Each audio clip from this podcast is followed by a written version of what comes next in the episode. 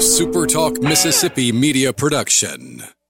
This is Thunder and Lightning here on Super Talk Mississippi. Brian Haydad here on Radio Row down here in the uh, Wynfrey Hotel in Hoover, Alabama for our final day of coverage here at SEC Media Days. Of course, today as you're listening, it is Friday, so enjoy your weekend. I'm certainly going to enjoy mine. I'm on vacation as you're listening to this. You won't hear me today on Sports Talk Mississippi on the Friday show, nor all of next week, but I will be back with you after that, I want to thank all our listeners, no matter how you're listening to us, be it at supertalk.fm or anywhere you're getting your podcast. We appreciate that, especially our servicemen and women out there protecting our freedoms. We want to thank our sponsor, Strange Brew Coffee House and Churn and Spoon Ice Cream.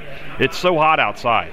It's just nasty. Brian Scott Rippey's looking at me right now as I record. He's like, he's agreeing with me though. It's just disgustingly hot outside. So go get an ice cream sundae and cool yourself off or go get a frozen hot chocolate or an iced albino squirrel over at Strange Brew Coffee House over there on Highway 12 in Starkville.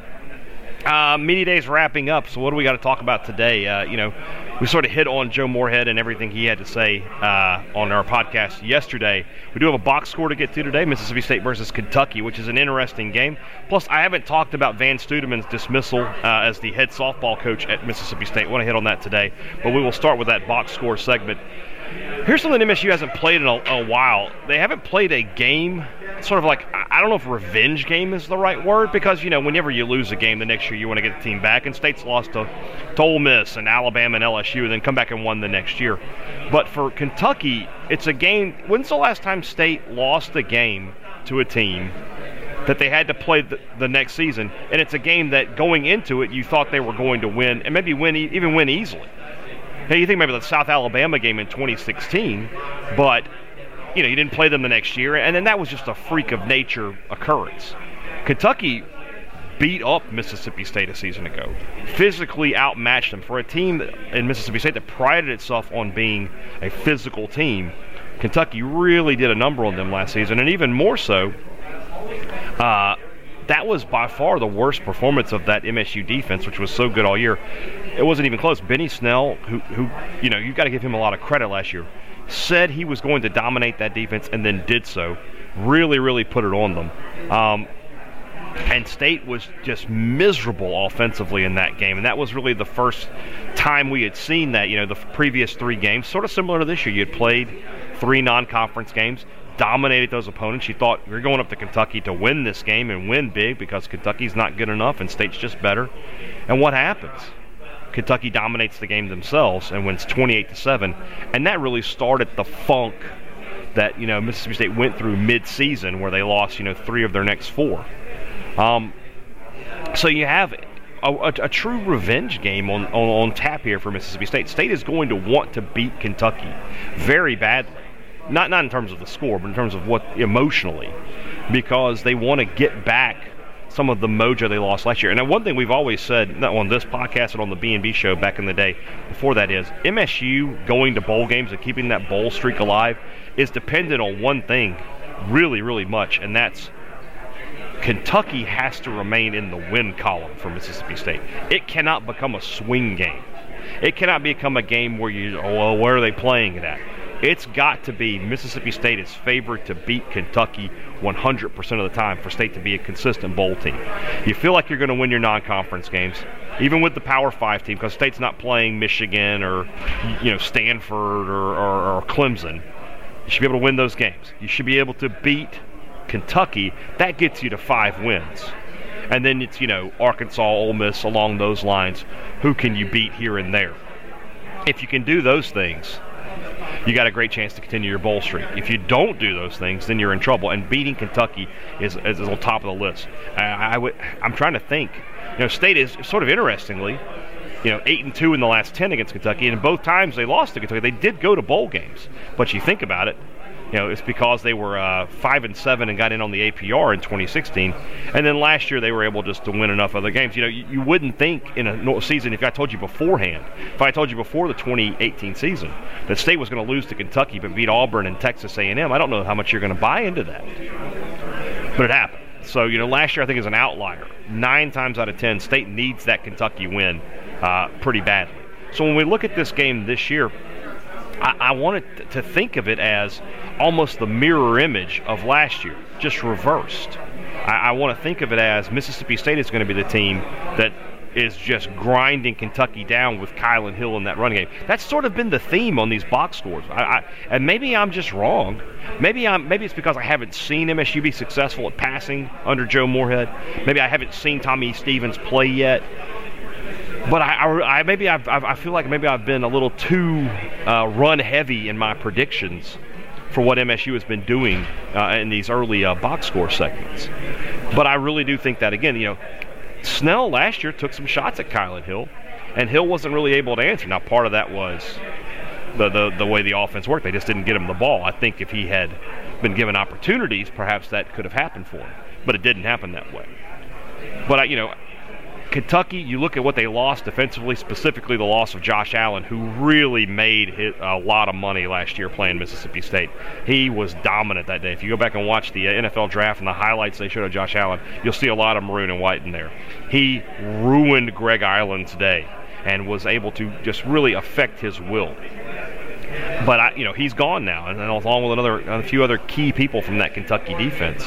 So, for me, you know, it's going to be about the run game for Mississippi State, being physical, which is something they've been able to do basically every other year prior to this. Now, granted, different head coach, but you know, the talent level for me, based on what I saw and what I know Kentucky brings back versus what Mississippi State brings back, leads me to believe you should be able to get there. You should be able to run the football effectively against the Kentucky Wildcats. And if you can do that, you're going to win the game. But this also could be the first time that we really and truly see Tommy Stevens. You know, at this point, you're four games into the season. The comfort level should be there with the receivers and in the passing game. This might be a, a breakout game for Stevens in terms of what he does in the passing game.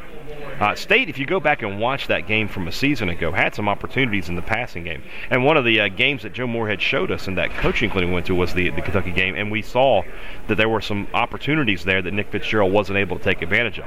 Will Tommy Stevens be able to take advantage of those those opportunities? Is the question. If he does, yeah, those big plays are going to be available to Mississippi State.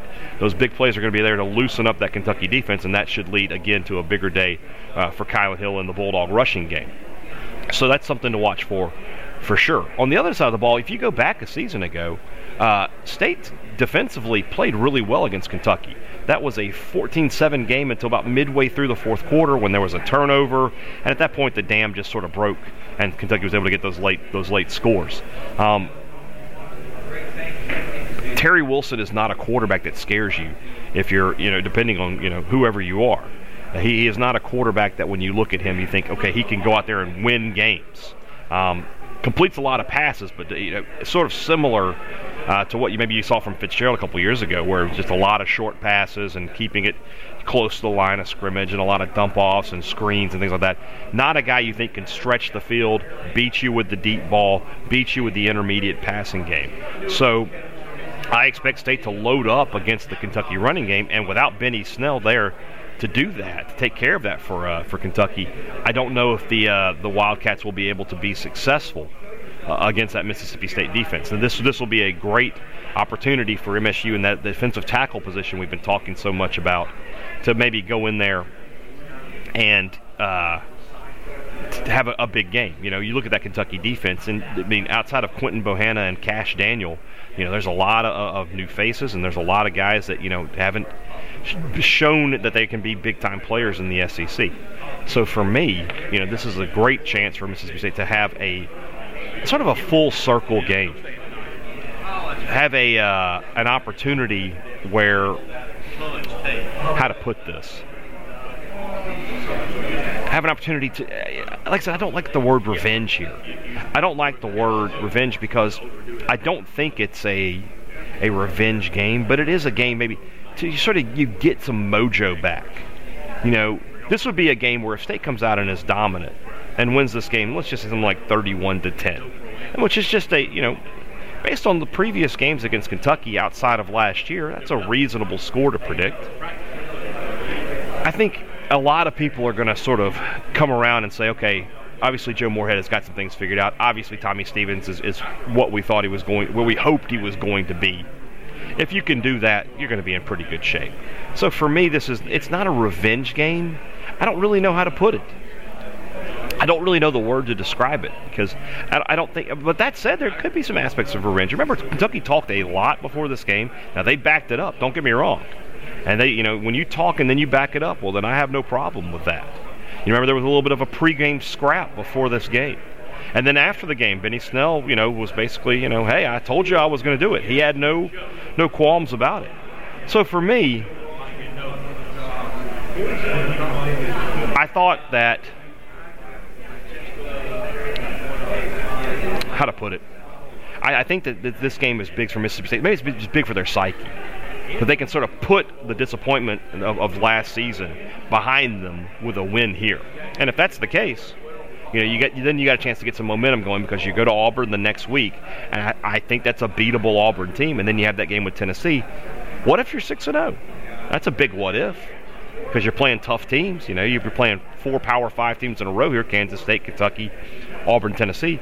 But if you can do those things, well, you're six and zero, oh. and you got games left with Arkansas and Ole Miss and Abilene Christian.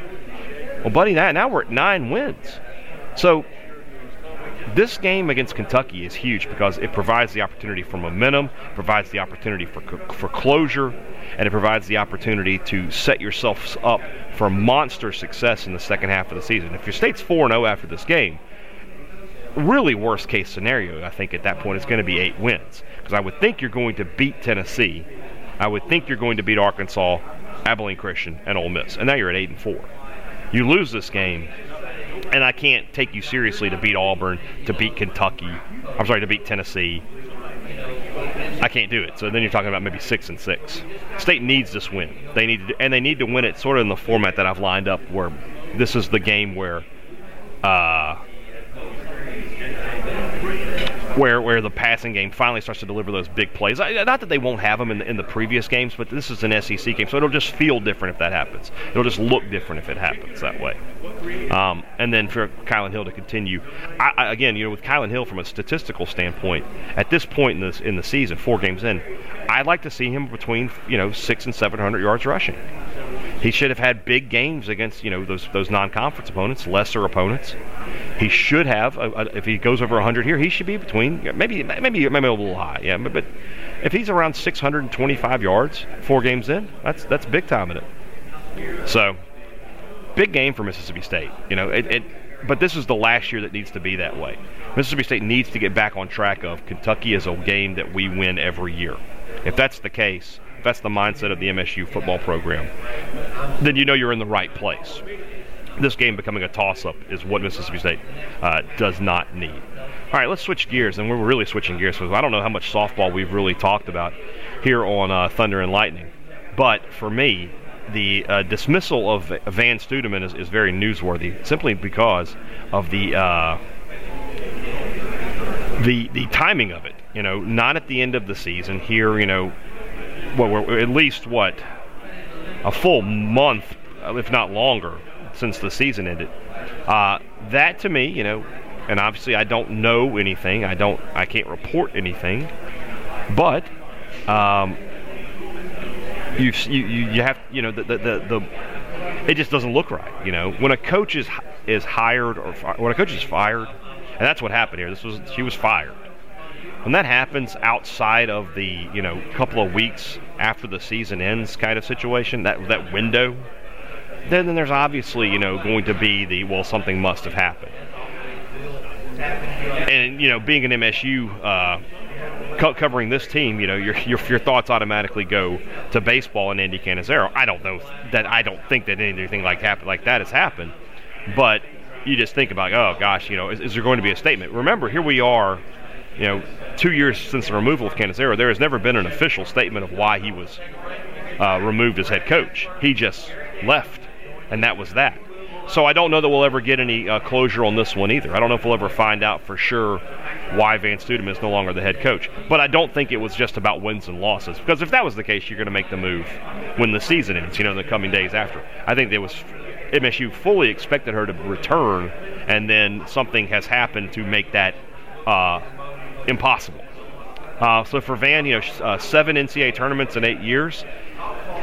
it was one of those situations where she won, but she didn't win enough. I don't think now because if you wanted to make this higher for wins and losses, I could get behind it because she was a you know a, a cons- she was consistent in the NCAA tournament, but she never advanced. She never won a game against a higher seed. I believe is is, is a true thing. Um, consistently, you know, 11th, 12th, 13th in the SEC. Um, and you look at last year's team and you think about the, the power they had with those with with the new Thunder and Lightning. Uh, to, to, to not be able to be better than that is, is something that you know you can you can make the case that they should have been a much better team, and then you throw on top of that, you know, fairly or unfairly in this state, there's going to be uh, a, a, comparison to Ole Miss, and you see that Ole Miss has been to super regionals in the last two years and you see that Ole Miss has won an SEC tournament and been finished in the top 15. I mean that that puts a lot of pressure on a head coach. And you know they had that 27 to nothing loss I think to Ole Miss this year, and yeah they bounced back from that and won a game and, and, and nearly took the series. And they played better after that loss, but that's a tough loss. You know that's something that that's embarrassing. So, you know if you want to make this about wins and losses, I can certainly get behind that. Now, the rumor mill, and it's it's, it's just a rumor mill, is that the the staff of Samantha Ricketts and Tyler Bratton may stay intact. And if that's the case, I wouldn't be surprised to see who might become the interim this season and sort of go from there. You had a similar situation in track where Chris Dudley, or Steve Dudley, I'm sorry, Chris Dudley played basketball in the NBA. Uh, Steve Dudley left at an un- unusual time, and you know they put the interim in, and now he's the head coach. So something could similarly happen with Tyler Bratton or Samantha Ricketts. They could, you know, take the interim job this year, bring on another assistant, and then, you know, get through the season, and then you know reevaluate then. I think State's going to be a tournament team again. They're bringing in the Aspen, the girl from Neshoba Central, Aspen Wheeler, who's one of the nation's top pitchers. I think she'll be the ace of that staff right away, and then you've still got your power in the lineup. You, you, you still you still got your hitters. You should be pretty good. So an unusual situation. And just from a, on a personal note for me, you know, you guys who have followed me for a long time since the V Sporto days, you know that uh, I used to, we used to do the Vann Stuedeman show on there. So I had a, a you know I knew Vann and I considered her a friend. So you know, it, this is the first coach that State's uh, pushed out that I thought I, I considered a friend.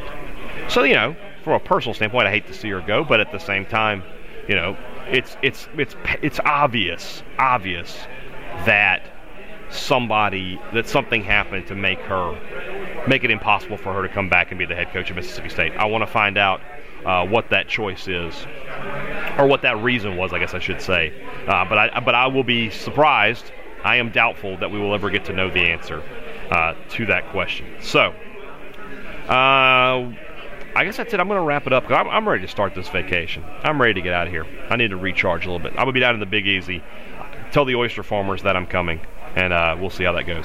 Guys, have a great weekend and a great week. Remember, don't forget, there's no Thunder and Lightning all next week. Both Joel and I are on vacation. Also, won't be on Sports Talk Mississippi. I was told, um, I, I spoke to Joe Moorhead yesterday, and I told him, look, unless you do something really dumb, I don't have to work.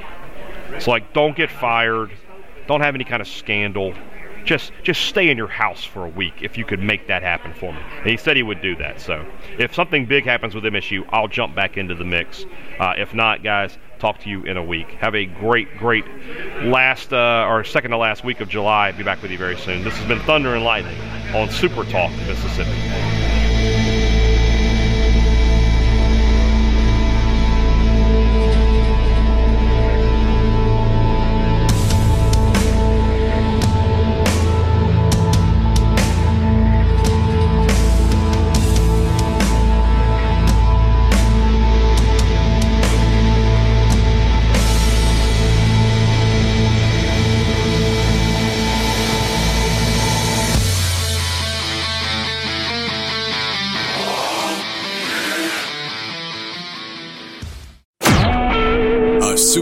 Mississippi Media Production.